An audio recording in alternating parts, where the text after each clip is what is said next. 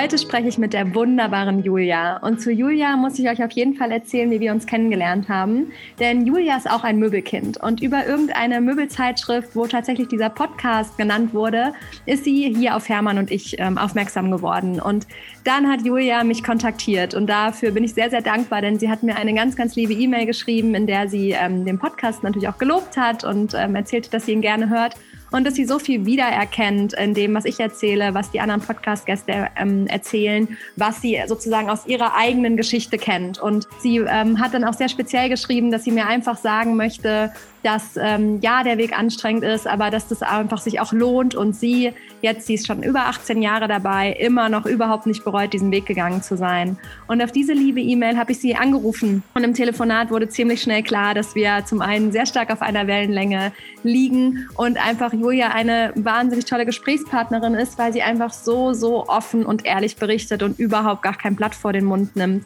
und eben auch wirklich sagt, wie es bei ihr gelaufen ist, ohne, ohne da irgendwas zu verstecken. Und deswegen war mir sehr schnell klar, dass ich unbedingt eine Podcast-Folge mit ihr aufnehmen möchte und wir beide in dieser Podcast-Folge auch ähm, sehr ja, fokussiert auch über das Thema Vater-Tochter-Beziehung sprechen. Denn das ist ein Thema, was Julia kennt, das ich kenne, das viele Nachfolgerinnen kennen, die hier schon im Podcast waren. Und tatsächlich ist die Folge sehr ja, fast auch emotional und vielleicht auch ein bisschen intim sozusagen geworden, weil wir wirklich unsere Geschichten auch teilen. Ich habe das auch genutzt, um mir tatsächlich ein paar Tipps ganz speziell von Julia abzuholen. Und ich hoffe einfach, dass der ein oder andere von euch da auch was von mitnehmen kann. Und mich hat es zum einen teilweise total erleichtert, einfach zu wissen, dass ich mit diesen Dingen nicht alleine bin und dass es vor allen Dingen alles ein gutes Ende haben wird, sowohl für die Firma wie auch natürlich familiär. Ähm, und es hat mich natürlich auch motiviert, den Weg weiterzugehen. Ja, und ich hoffe, genau das macht die Folge auch mit euch. Und deswegen wünsche ich euch jetzt ganz, ganz viel Freude mit der super authentischen und tollen Julia. Hallo Lena, ich freue mich, dass ich heute hier bin mit dir. Genau, vielleicht magst du dich erstmal so ganz grob vorstellen, damit die Leute, die dich jetzt noch nicht kennen, so einen groben Einblick von dir bekommen. Ja, also mein Name ist Julia Heutmann. Ich ähm, führe mit meinem Lebensgefährten auch ein Möbelhaus in der vierten Generation und das schon seit äh, 2000 zwei, also seit etwas über 18 Jahren und äh, hatte halt eben diesen Podcast äh, gehört. Ich hatte das in, einem, in einer Zeitschrift äh, gesehen, Möbelkultur, und habe mir das angehört und bin da total kleben geblieben und habe halt eben gemerkt, ach, das, das sprach mir so aus der Seele und ich fand das, ich fand das total schön. Hätte mir gewünscht, dass es das zu meiner Zeit damals schon gab, als diese ganze Unternehmensübergabe eben äh, war. Das hätte mir, glaube ich, ein bisschen geholfen auch. Ne? Also ich habe ganz viel wiedererkannt von dem, was, was ich auch erlebt habe. Ne? Auch nicht nur bei dir, auch bei, bei den anderen. Ne? Also da gibt es schon viele Parallelen, finde ich. Ja, was ja total schön ist auf der einen Seite, weil ich freue mich dann, dass, dass ich und auch andere von, von dir lernen können. Und ähm, genau, auf der anderen Seite bin ich mir sicher, dass es doch wieder an so vielen Stellen auch unterschiedlich sein wird, ähm, weil jede Geschichte einfach so individuell ist wir haben ja vor allem, als wir telefoniert haben, auch wirklich so festgestellt, dass wir so das Gefühl haben, dass gerade dieses Tochter-Papa-Gespann auch einfach wirklich eine spannende Konstellation ist, sage ich mal. Und du hast es ja auch mitgemacht, dass du die Firma von deinem Vater übernommen hast, so wie ich das eben gerade auch mache und viele, die hier im Podcast waren, auch. Warum glaubst du, ist so diese Vater-Tochter-Beziehung tatsächlich vielleicht noch eine ich sag mal, eine, vielleicht sogar eine spannendere oder nochmal anders besonders wie vielleicht Vater und Sohn? Ja, also ich habe noch einen Bruder, muss ich dazu sagen, der ähm, aber in eine ganz andere Richtung geschlagen ist. Der hat Jura studiert und ähm, hat dann umgesattelt auf Kunst und ist eben eher in diese Künstlerrichtung gegangen. Also ich hatte so eigentlich eine recht vereinfachte Situation. Mein Vater hat eben das Möbelhaus äh, geleitet und äh, mein Bruder hatte kein Interesse und meine Mutter war auch nicht wirklich mit im Möbelhaus. Also eigentlich relativ easy bin ich dann ähm, auch nach dem BWL-Studium in, direkt in das Möbelhaus gekommen und ähm, habe das mit meinem Vater zusammen gemacht, so äh, bis 2008 äh, und erstmal wir beide alleine sozusagen. Mhm. Und ja, war trotzdem schon nicht ganz einfach. Also mein Vater und ich, wir sind uns total ähnlich, aber wir sind halt auch ähnlich impulsiv und ähnlich stur und, und äh, jeder, ich kam halt frisch von der Uni und wusste alles besser und oder wollte auch vieles ändern. Ne? Und ja, und da hat der hat es dann auch schon öfter mal gescheppert, natürlich. Mhm. Aber ähm, wir haben uns dann, ja, haben so, haben uns so eingegroovt dann. ja, ja Gott, Gott sei Dank. Ja, ja, Gott sei Dank. Ja, also wie gesagt, ich bin ja jetzt 44, also auch schon ein Stück älter. Ne? Das Leben geht ja dann weiter und ähm, äh, wir haben das Unternehmen dann bis 2008 äh, zusammengeführt und ich bin dann äh, schwanger geworden und ähm, das war so der Punkt, wo mein äh, Freund, also wir haben immer gesagt, wenn ich dann schwanger werde, ähm, er hat halt in einem, wir hatten zusammen BWL studiert, er hat in einem Konzern gearbeitet in, in Gütersloh. Ähm, wenn ich schwanger werde, kommt er. So war auch der Plan, auch mit meinem Vater, ne? weil ich falle dann ja aus und äh, er kommt und dann war es natürlich wieder, das war dann das zweite Mal eine neue Situation. Ne? Ach ja, super spannend. Also wann ist dein Freund dann dazugekommen? 2008. Und wann Nach, Papa, nachdem ich so sieben Jahre da war. Und wann ist dein Papa ausgestiegen? Ähm, das überlege ich im Moment vor fünf, sechs Jahren. Okay, also habt ihr echt über zehn Jahre das auch zusammen gemacht mit deinem Papa? Also ich habe es mit ihm sieben Jahre und dann kam noch mal, ja, so, so noch mal acht Jahre. Ne? Also ich habe ich hab jetzt die Daten nicht genau hier, aber dann haben wir das zu dritt gemacht. Also mein Freund, mein Vater und ich. Okay, dann lass uns doch mal vorne anfangen. quasi, ähm, ja, weil ich glaube, das sind ja wirklich spannende Schritte, wie du gerade gesagt hast.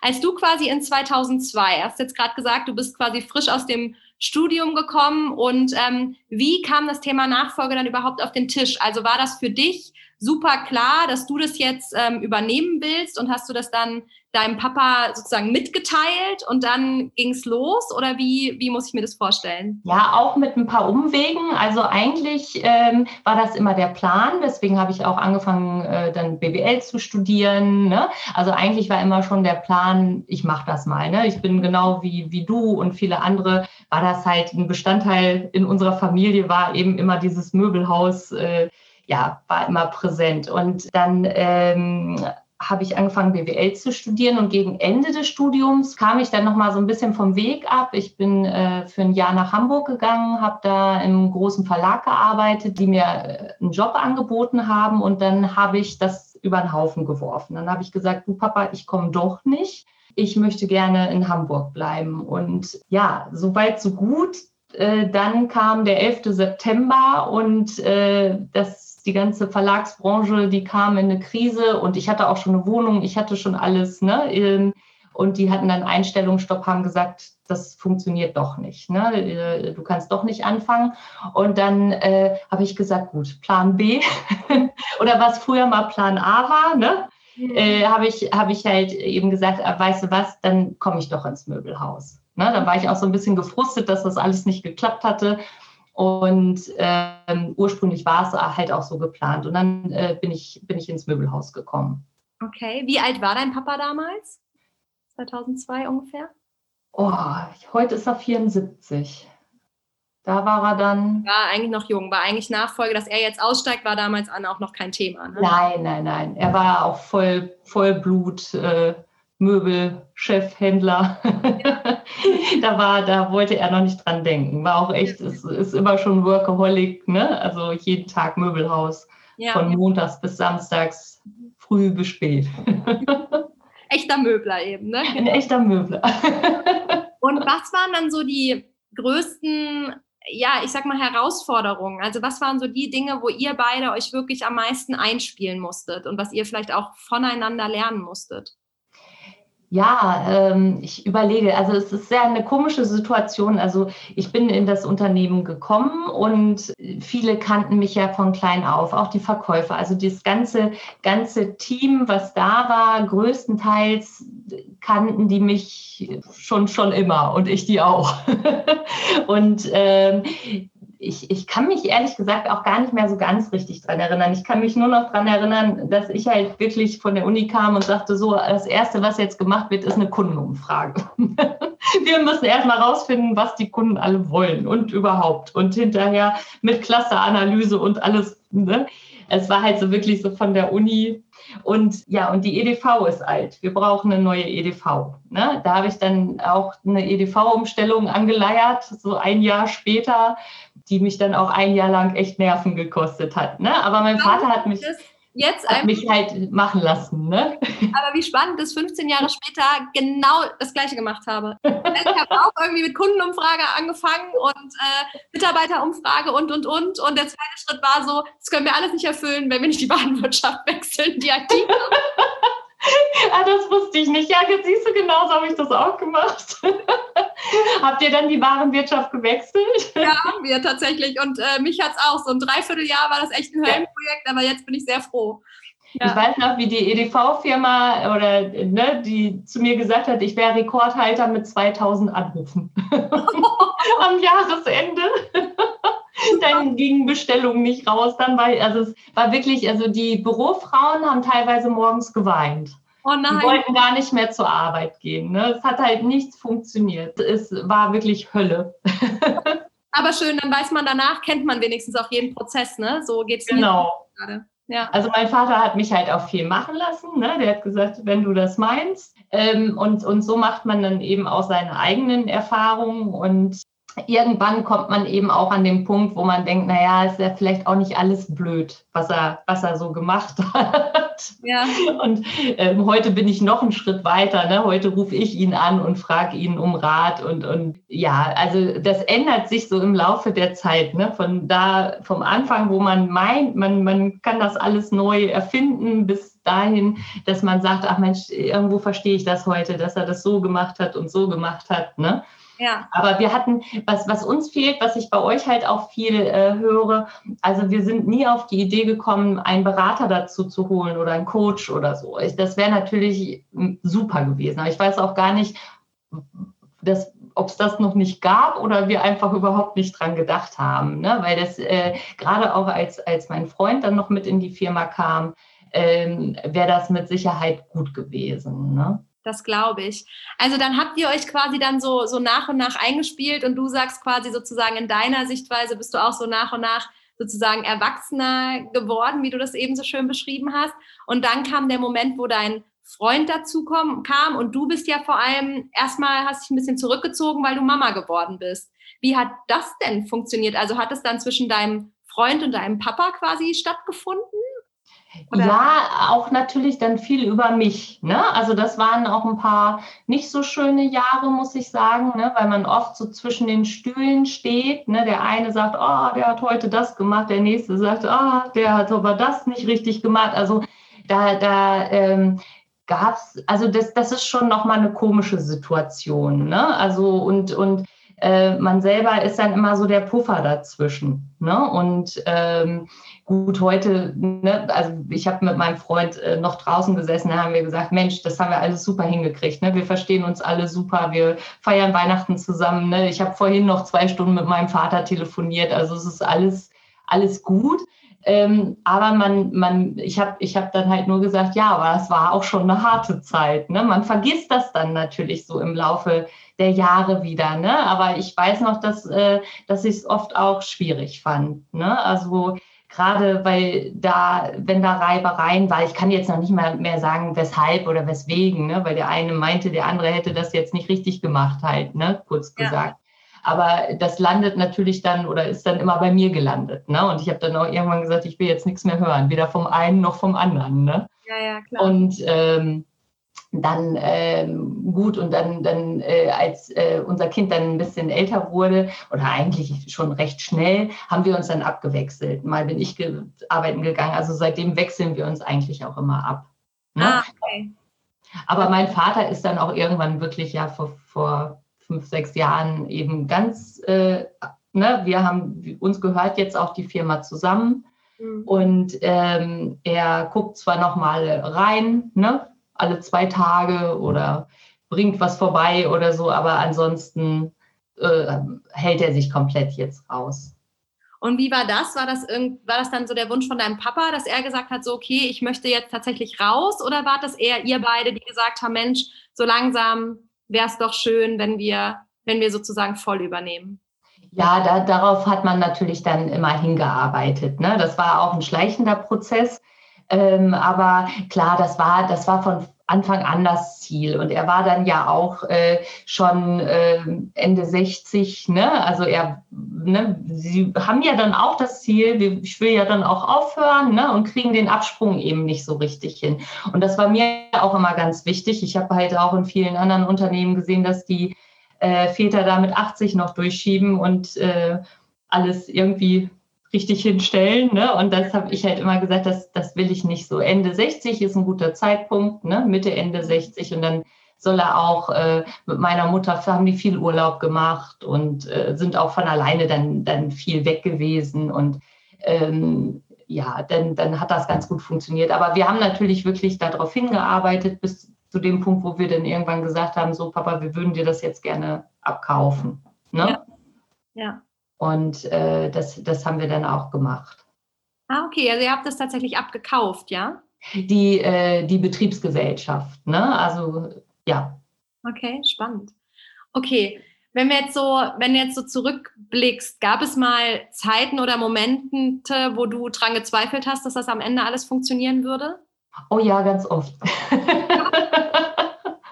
aber, aber schon von Anfang an. Ne? Ich, ich weiß gar nicht, wie oft ich gesagt habe, oh, ich glaube, ich mache was anderes, ich lasse das ja alles. Und, ne? Also äh, doch, das, das kam natürlich äh, immer wieder. Ne? Also da äh, weiß ich nicht, das ist, glaube ich, auch normal. Also heute bin ich total stolz, dass wir das alles so hinbekommen haben. Ne? Also heute ist es dafür umso schöner. Ich bin im Moment also immer wieder total glücklich, dass ich denke, wir verstehen uns noch alle. Ne, das hat, hat gut funktioniert. Ich habe so viele Unternehmen auch äh, gesehen und kennengelernt, wo, wo hinterher wirklich ja, keiner mehr miteinander geredet hat. Ne? Und ähm, aber natürlich äh, gibt, es, gibt es Streit und, und gibt es Tränen. Ne? Und das gab es bei uns auch immer wieder. Ne? Also doch, das habe ich halt auch oft gedacht. So, jetzt reicht's, jetzt mache ich was anderes. Ne? Mhm. Und gut, seit dem Punkt, wo wir es dann wirklich jetzt uns gehört, nicht mehr. Ne? Also dann, äh, das, Klar, dann. Dann, dann ist vorbei.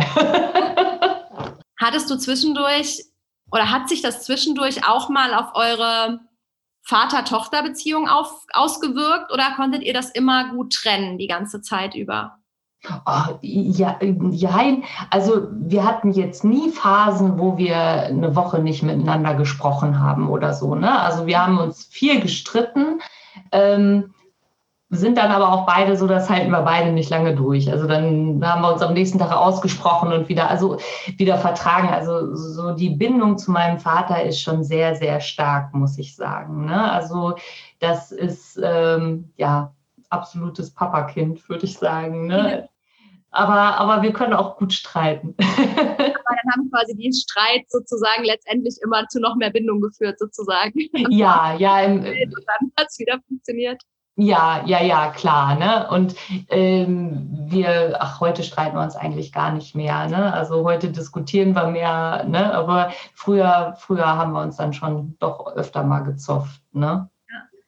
Wie bist du so damit umgegangen? Ich würde einfach auch mal so, ähm, ich äh, würde das jetzt einfach auch mal so ein bisschen nutzen, mir von dir sozusagen so ein paar ähm, Tipps sozusagen abzuholen. Also was zum Beispiel bei mir und meinem Papa so das, ähm, das ist, was glaube ich so am herausforderndsten ist, ist zum einen auch, das ist wahrscheinlich ähnlich wie bei dir und deinem Papa. Wir sind halt beide äh, an vielen Stellen sehr gleich, eben gleich hitzig, gleich dickköpfig und all solche Dinge und ähm, auf der anderen Seite aber auch teilweise sehr verschieden, was einfach bedeutet, wir haben eine, oft eine andere Herangehensweise. Und bei ja. mir zum Beispiel sehr so, dass ich ähm, meinem Papa auch zu sehr vielen Dingen frage, ähm, und ich manchmal das Gefühl habe, mein Papa erwartet dann, dass wenn ich ihn schon frage, ich die Entscheidung so treffe, wie er es mir sozusagen empfohlen hat.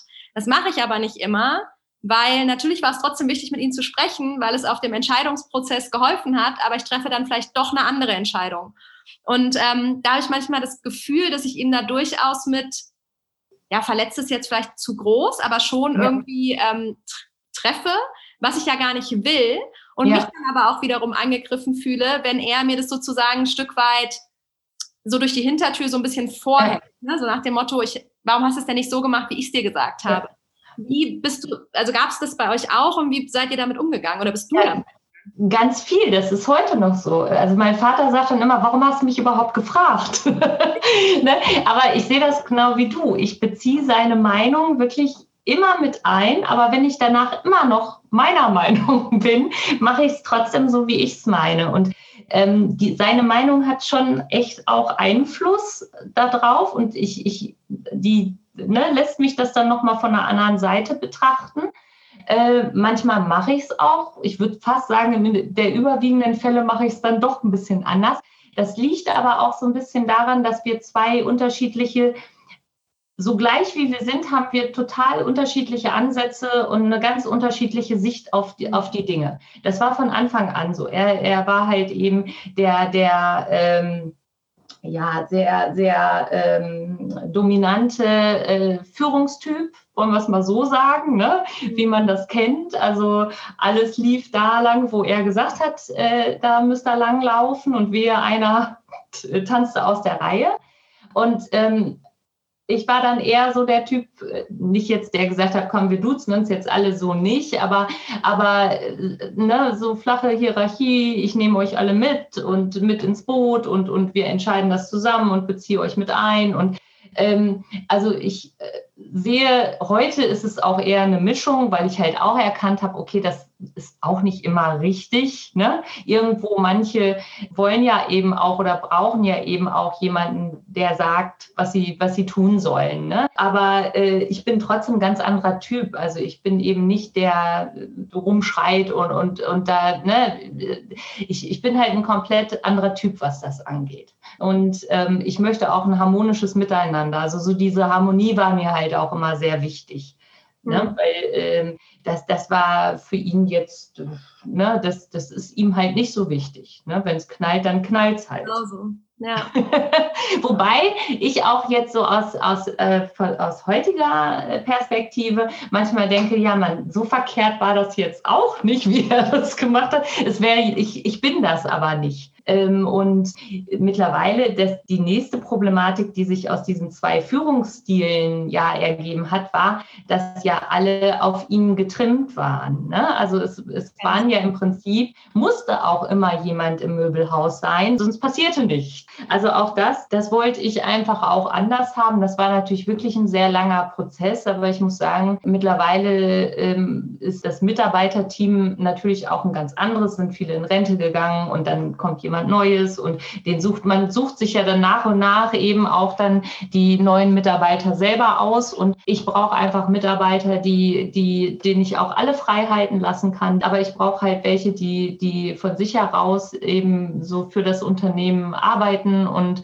eben wirklich gute Leistung bringen. Ne? Und dann bin ich auch ganz, dann können die auch morgens eine Stunde später kommen und abends eine Stunde früher gehen. Ne? Da gucke ich überhaupt nicht auf die Uhr. Mhm. Aber das habe ich mittlerweile soweit wirklich geschafft, dass ich äh, wirklich ein super Team habe.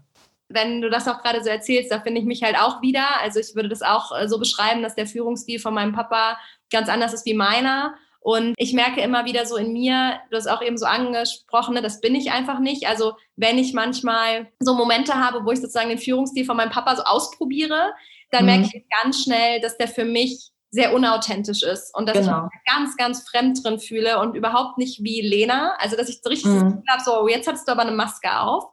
Und dann entscheide ich mich eben wieder für meinen Führungsstil. Ja. Und dann gibt es aber so die Momente, wo ich nämlich natürlich die Frage kommt, okay, mein Papa hat es ja mit seinem Führungsstil extrem erfolgreich gemacht die letzten Jahre. Und dann kommt natürlich dann so diese Frage in mir, geht das mit deinem Führungsstil auch? Kannst du das sozusagen authentisch als Lena machen und trotzdem die Erfolge haben, die dein Papa auch hatte? Und diese Frage führt eben manchmal dazu, dass ich sozusagen seinen Führungsstil vielleicht doch mal so ein bisschen ausprobiere. Also einfach in, in einzelnen Situationen, ne? Oder auch einfach natürlich dann, weiß ich nicht, in Situationen, wo ich, die ich noch nie hatte, wo man dann so, dann mache ich das jetzt mal so wie Papa, aber bei dem hatte ich das, habe ich das schon mal so gesehen.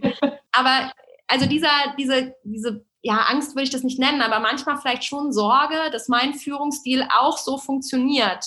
Oder dass mhm. Ich eben, dass es eben nicht den einen richtigen Weg gibt, sondern beide unsere Wege richtig sind.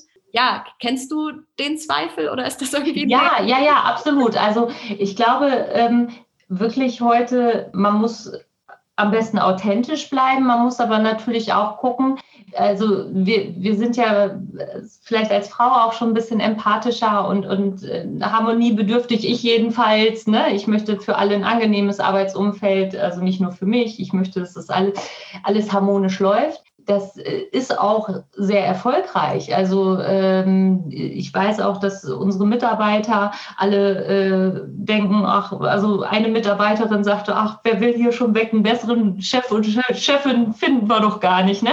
Also so, dann kommen auch Komplimente. Man muss natürlich, ne, die bestärken mich dann auch da drin. Auf der anderen Seite muss man natürlich auch immer gucken, dass es nicht ausgenutzt wird. Man selber muss dann natürlich auch manchmal seinen Schweinehund überwinden und dann doch mal ein ernstes Gespräch führen und sagen, so geht das hier aber nicht. Ne? Das ist total für mich total unangenehm, aber wenn man das halt öfter macht, dann gewöhnt man sich eben dran, dass das geht halt leider nicht ohne. Ne? Also es hat ja jetzt auch noch nichts mit autoritärem Führungsstil äh, zu tun.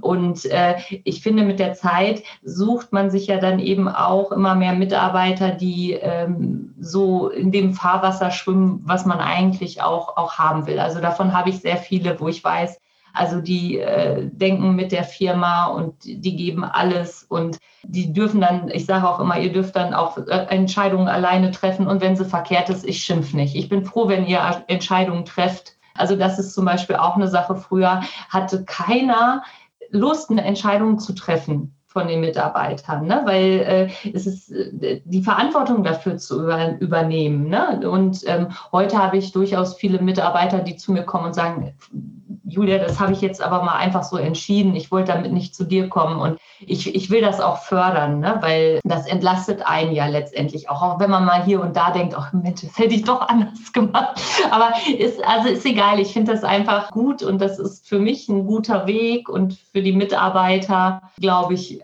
auch, hat aber eben auch seine Schattenseiten. Ne? Aber das hat der autoritäre Führungsstil auch. Wie gesagt, da muss man immer da sein und wenn man sich umdreht, passiert halt nichts mehr. Ne, das habe ich jetzt nicht. Ich kann alle alleine laufen lassen, fast alle, ähm, kann auch mal frei machen. Ich weiß, die machen das alle schon, aber dafür hat das dann auch manchmal eine andere anstrengende Seite. Ne? Sind natürlich dann auch alles ein bisschen Freigeister.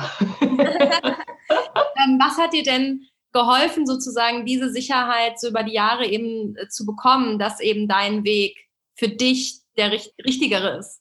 Ja, tatsächlich die Zahlen, ne? also auch ähm, gut, wir haben dann auch eben angefangen, ähm, also auch gerade so mein Mann, der war sehr immer auf die Kosten bedacht, ne? wo wir früher einfach gesagt haben, ach komm, dann sind die Werbekosten, die sind halt bei uns hier auf dem Land so hoch und wo wir früher immer, immer so geaßt haben, auch mit den Kosten, das hatte er dann relativ schnell äh, er dann so ein bisschen unter Kontrolle gebracht und hat gesagt, nee, wir brauchen aber auch eben da Ziele und da haben wir ein Budget und da wird sich jetzt dran gehalten und nicht mal hier eine Anzeige und mal da. Ne? So, so alles sehr viel äh, nach Gefühl. Äh, damals ist es sehr viel nach Gefühl gelaufen. Ne? Und ähm, dann haben wir eben in diese ganze Kostenstruktur erstmal äh, ein System gebracht gebracht.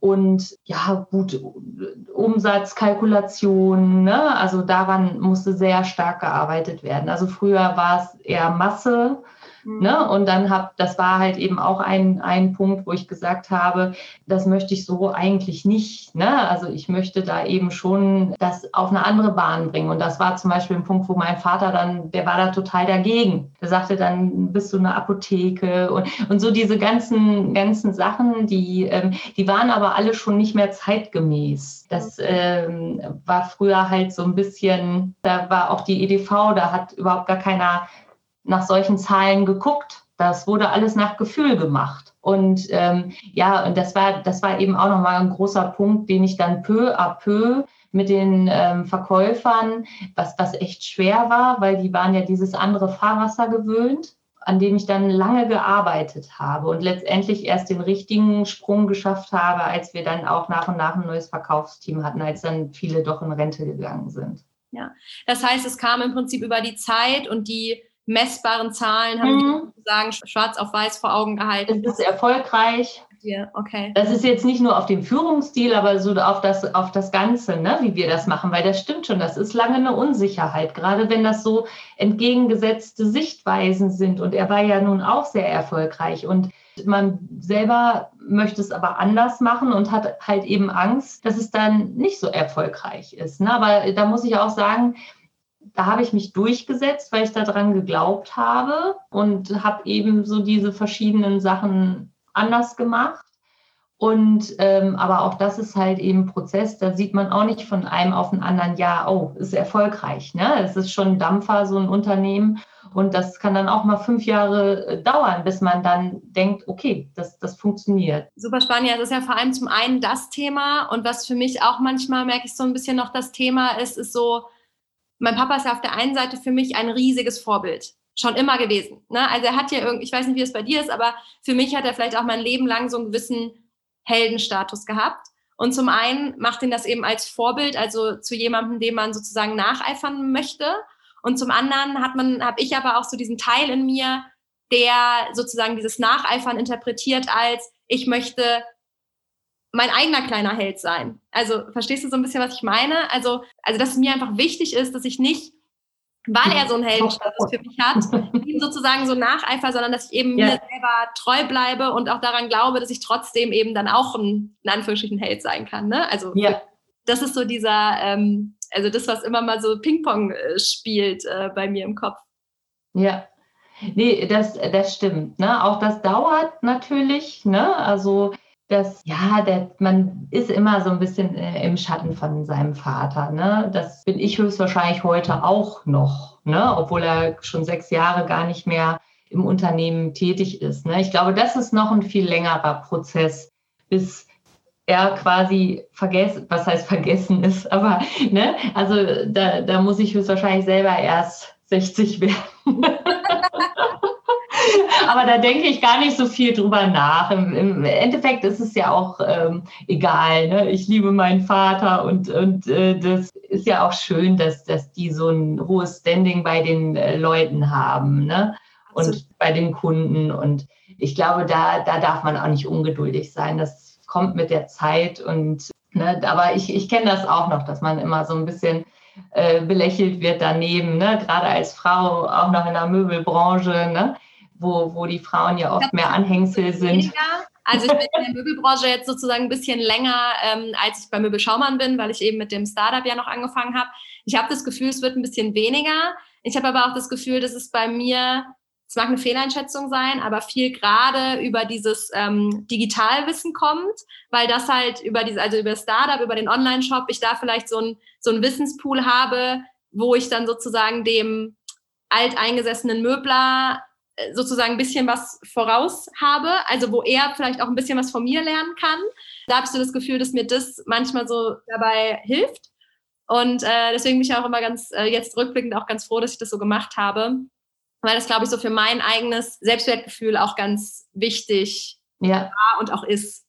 Ja, das glaube ich auch. Ne? Das ist sowas, wo alle eben dann doch aufschauen, ne? weil, weil die Digitalisierung im, im, in der Möbelbranche ja, ne, ja eben noch nicht so weit fortgeschritten ist. Dann kann ich mir das auch vorstellen, ne? dass das echt ein Pluspunkt ist. Ja, äh, ja, also ist auch, sagt auch so mein Gefühl, ja. Oh, super spannend. Ich, ich finde es gerade so es macht ja auf der einen Seite total Mut, weil es halt, ähm, weil du ja im Prinzip das alles sozusagen auch erlebt hast auf äh, ne, unterschiedlichen Ausprägungen und halt sagst, ja, aber das wird alles, ne? Weil ich habe ja. schon manchmal auch die Momente, wo ich wirklich denke, so, boah, kriegen wir das wirklich hin? Also an der Übergabe zweifle ich gar nicht, aber kriegen wir das wirklich hin, auch noch Papa und Tochter zu sein? Ne? Weil manchmal gibt es echt so Zeiten, wo, wo man einfach merkt, wir streiten gar nicht unbedingt, aber das, ist, es ist irgendwie schon so eine Grundgenervtheit vielleicht. Ja oder so eine Grundgereiztheit, ja. ähm, die man irgendwie dann auch im Privaten spürt und dann irgendwie sich vielleicht auch mal einfach eine Zeit lang eher aus dem Weg geht und einfach sagt, komm, ähm, weiß ich nicht, müssen wir uns jetzt vielleicht mal einfach weniger oft sehen. Und dann kommt aber natürlich auch, in diesen Zeiten fehlt mir mein Papa auch. Ne? Also ja. das sind auch die Momente, wo ich denke, so, scheiße, er fehlt mir. Eigentlich will ich Zeit mit ihm verbringen. ich glaube, die Bindung ist schwierig mit ihm. Ja, die Bindung ist so, so stark. Ne? Ähm, das heißt nicht, dass sie nicht kaputt gehen kann. Ne? Also auch das habe ich schon gesehen, aber ähm, ich würde erstmal ganz darauf vertrauen, dass man dass die Bindung zu, zu deinem Vater oder ne, darauf habe ich auch immer vertraut, ne? auch wenn ich gesagt habe, hau ab, du nervst, ich kann dich nicht mehr sehen und echt, ne, ihn, äh, ja, echt. Äh, aber die Bindung ist einfach sehr, sehr stark glaube ich. Die hält auch schon wahnsinnig viel aus. Da muss man einfach drauf vertrauen und ich glaube, ich, wie gesagt, ich bin heute so glücklich, dass wir das unbeschadet alles überstanden haben. das macht mich heute stolz und ich bin glücklich und da muss man, muss man auch echt zusehen, dass das, dass man da auch so, so rauskommt. Du hast ja auch am Anfang eben so gesagt, du hast es auch anders erlebt in deinem Umfeld, dass das eben vielleicht nicht so funktioniert hat. Also ich weiß nicht, wo vielleicht die Beziehungen kaputt gegangen sind dann zwischen Vater und Kind. Was glaubst du, waren so die Dinge, die bei euch eben dazu geführt haben, dass das nicht passiert ist? Also wo habt ihr quasi die Kurve gekriegt, wo es andere vielleicht nicht bekommen haben? Ja, also gerade auch diese, diese Tochter-Vater-Konstellation kenne ich äh, zwei Unternehmen, wo wirklich heute nicht mehr miteinander gesprochen wird. Ne? Ähm, warum ist das bei uns? Ähm, nicht so gewesen? Ich, ähm, ich weiß es nicht. Ich, ich kann es dir gar nicht so genau sagen, ne? weil das war sicherlich ein paar Mal äh, kurz davor. aber aber ähm, irgendwie haben wir es dann doch immer wieder hingekriegt. Also ich glaube, ein Punkt ist vielleicht, dass wir dann nicht zwei Wochen nicht miteinander gesprochen haben oder so. Also wir haben dann immer relativ schnell ach, mochten wir das nicht, wenn wir so äh, zerstritten waren, so dass wir uns dann immer relativ schnell auch wieder vertragen haben. Da muss dann mal der einen Schritt auf einen zugehen und dann mal der andere, ne? Und äh, das ist vielleicht wichtig, dass sich das dann gar nicht erst so, so manifestiert und so festfährt, äh, ja. ne? weil Streiten, das gehört einfach, ja, gehört halt leider dazu. Ne? Ist aber auch, finde ich, irgendwo auch wichtig, weil ich finde, das zeigt ja auch, dass du einen starken Willen hast und dein Vater ja auch. Und ich, ich fände es eher befremdlich, wenn da jemand sitzen würde und sagen würde, also nee, bei uns ist alles super, wir verstehen uns toll, streit mich mit ihm überhaupt nicht, dann würde ich eher denken, du äh, läufst da halt in dem Fahrwasser mit und äh, Ne, das fände ich jetzt also für die Unternehmensnachfolge eher schwieriger. Also eigentlich finde ich es ganz gut, dass da Dampf drin ist. Ja, vielleicht hast du auch recht. Ne? Also ich, es hat auch mal einer zu mir gesagt, also auch ein Vertrauter tatsächlich von meinem Papa hat mal zu mir gesagt, Lena, ganz ehrlich, wenn du jetzt immer Ja und Arm sagen würdest, ja. würde dein Papa wahrscheinlich in einem halben Jahr vor mir stehen und sagen, ich weiß gar nicht, ob die Lena den Laden wirklich machen will. Er kann. Ne, weil sie, weil sie sozusagen, ne, also Aber das weiß ich noch nicht mal, ne? Vielleicht empfände dein Vater das als sehr angenehm, ne, weil es ja auch dann einfach für ihn ist.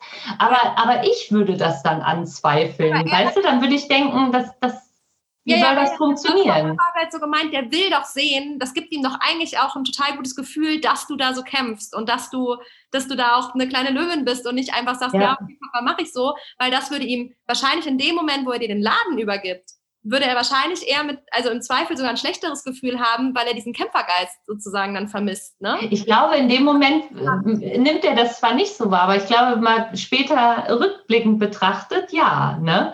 Ja. In dem Moment kämpft man ja gegeneinander. Ne? Da denkt er sich nicht toll, dass du jetzt so kämpfst, sondern da hat er ja dann auch einen Brast auf dich, genau wie du auf ihn.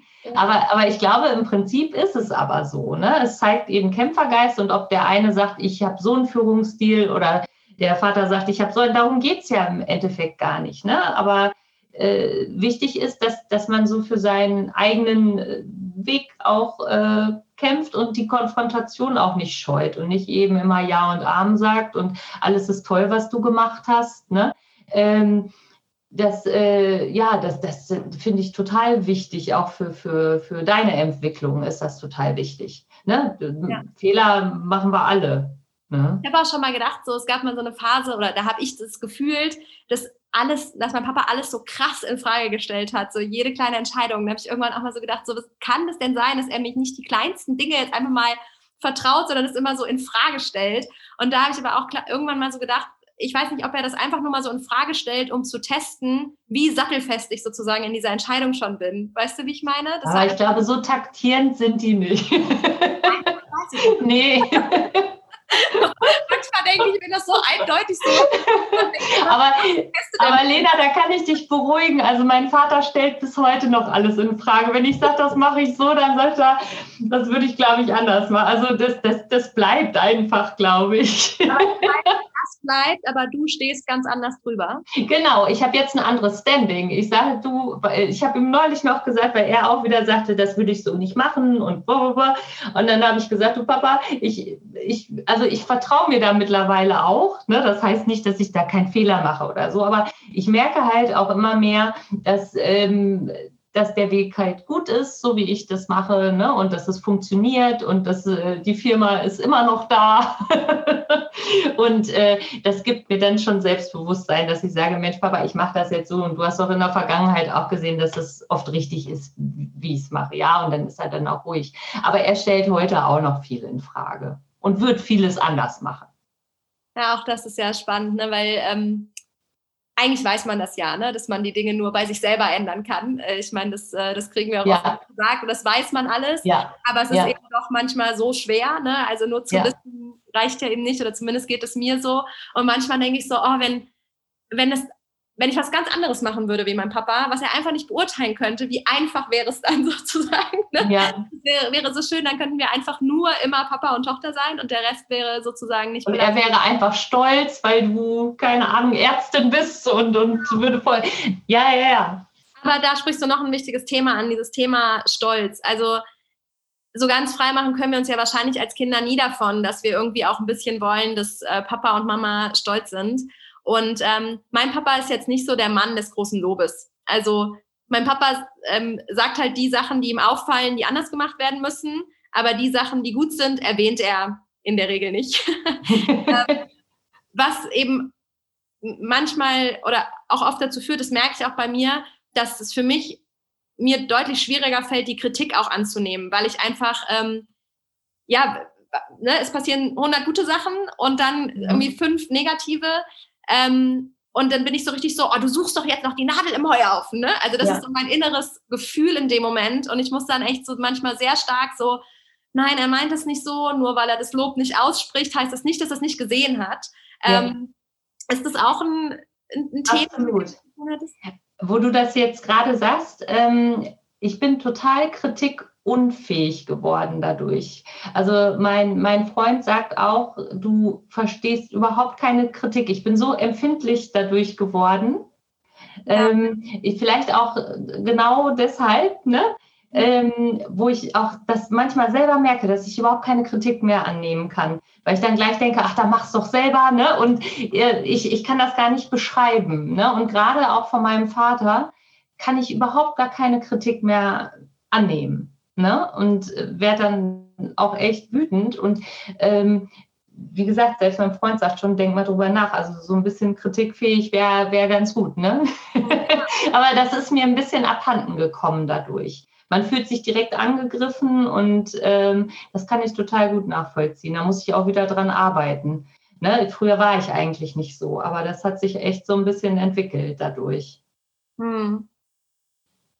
Ja, was vor allen Dingen auch spannend ist, manchmal merke ich dann, wenn ich dann Kritik gebe, dann, dann artet das so aus, so, aber ich habe auch noch fünf Sachen, die ich loben kann.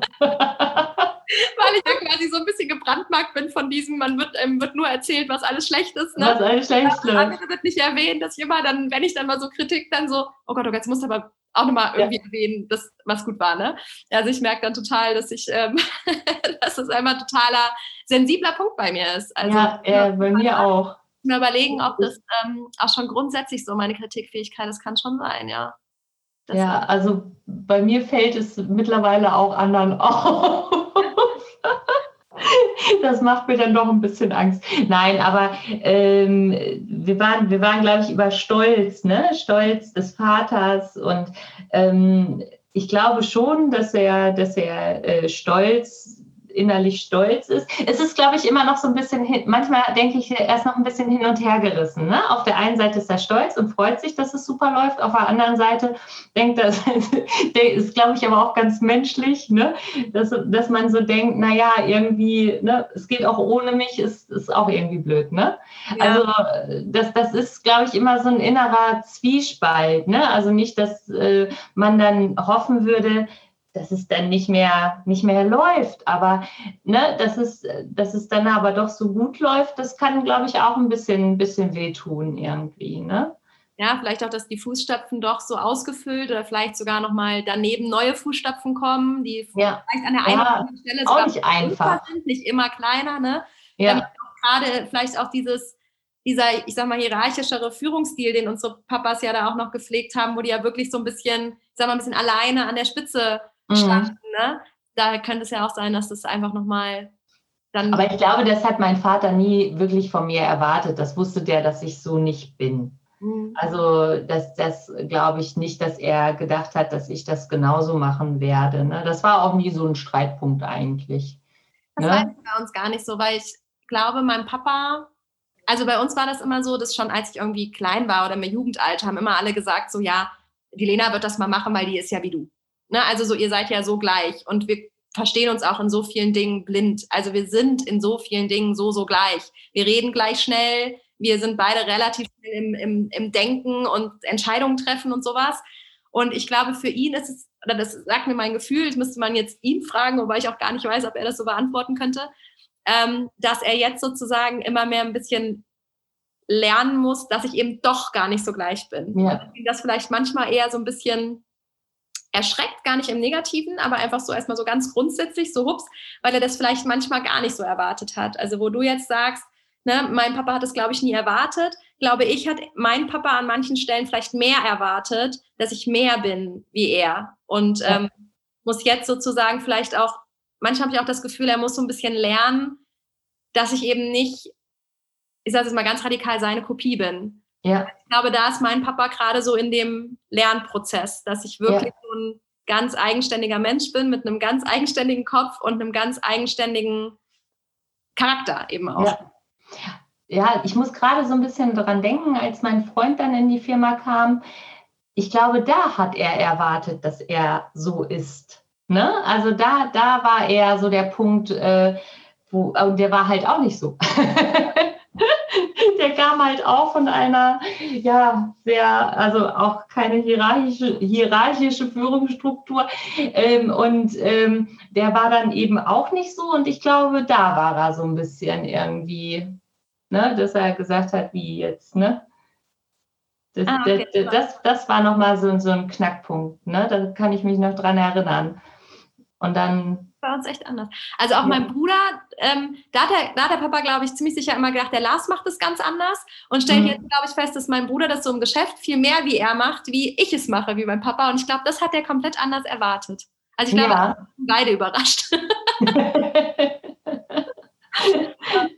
ja, wäre mal spannend, äh, was, was mein Papa selbst dazu sagt. Aber das ist so mein, mein Gefühl tatsächlich. Ja, ja, super ja. spannend. Oh, Julia, vielen Dank für das super offene Gespräch. Also, das war jetzt ja wirklich sehr, ähm, ging vielleicht mal weniger tief in die einzelnen Steps der Nachfolge. Es ging viel um unsere Papas. Ja, genau. Ich glaube einfach, dass es so ein wichtiges Thema ist, weil das merkt man ja auch immer wieder im Austausch, dass das so viele, gerade Mädels eben auch beschäftigt. Und ich meine, klar, das kommt nun mal auch aus unserer, ich glaube, als, aus unserer Historie als Frau sozusagen heraus. Ne? Das ist einfach. Ja das hängt uns sicherlich noch ein paar Jahre nach, bis wir uns wirklich so 100 Prozent alle auf Augenhöhe da ähm, auch wahrgenommen fühlen.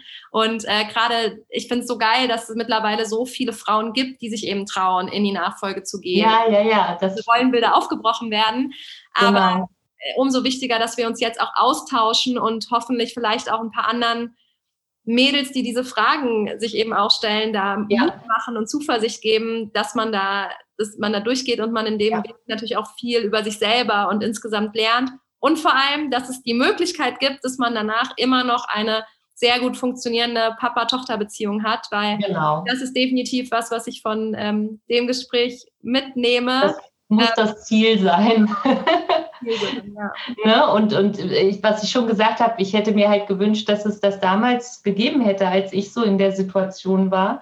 Und deswegen war ich auch gleich so begeistert davon, äh, weil ich das auch wichtig finde, da äh, offen drüber zu sprechen und eben auch zu sagen, das funktioniert und man muss daran glauben und dann äh, haben sich hinterher auch noch alle lieb. Und äh, das, das muss wirklich das Ziel sein. Ja, Also an alle Zuhörer quasi, wir fassen zusammen. Ja, es dürfen sehr, sehr viele Tränen fließen. Ja. es kann echt viel gestritten werden und viele Köpfe aneinander rappeln. Und ja, das Thema, dass man den Stolz vom Papa nicht merkt, äh, kann zwischendurch mal eine Herausforderung sein. Und ähm, vor allen Dingen sollten wir darauf achten, dass das nicht auf unsere Kritikfähigkeit schlägt, haben wir auch gelernt. Aber trotzdem, das wichtige Fazit, es kann alles funktionieren. Und der Weg ist ja vielleicht auch gerade so ein spannender, weil es vielleicht auch die Beziehung zum Papa, ich weiß nicht, das ist vielleicht noch eine abschließende Frage. Würdest du sagen, die Beziehung zu deinem Papa ist heute noch mal doppelt stark, weil ihr diesen Weg gemeinsam gegangen seid? Ja, absolut. Also die ist wirklich, die war immer schon stark, aber äh, heute ist, ist sie wirklich doppelt so stark. Unkaputtbar. Unkaputt. Also jetzt kann es wirklich nicht mehr, nicht mehr kaputt gehen. ja, Ach, mega schön. Ja, vielen, vielen Dank, Julia, fürs Teilen, ähm, dafür, dass du so mega offen bist und auch so emotionale Einblicke tatsächlich gegeben hast. Und vielen Dank für deine Zeit. Ja, gerne. Ja, ich hoffe, ihr hattet ähm, genauso viel Freude wie ich bei dem Gespräch ähm, dieser Podcastaufnahme war an einem Tag, der für mich nicht gut war. Und ähm, diese, dieses Gespräch hat den Tag aber doch zu so etwas Gutem gemacht und den Tag für mich einfach so, so toll enden lassen. Ich hoffe, ähm, genau, ihr könnt da genauso viel Positivität mit rausnehmen wie ich, vor allem an diesem Tag und auch heute noch. Ja, und jetzt wünsche ich euch einen guten Start in den dritten Lockdown. Haltet durch. Wir hören uns in spätestens zwei Wochen wieder. Bis dahin, eure Lena.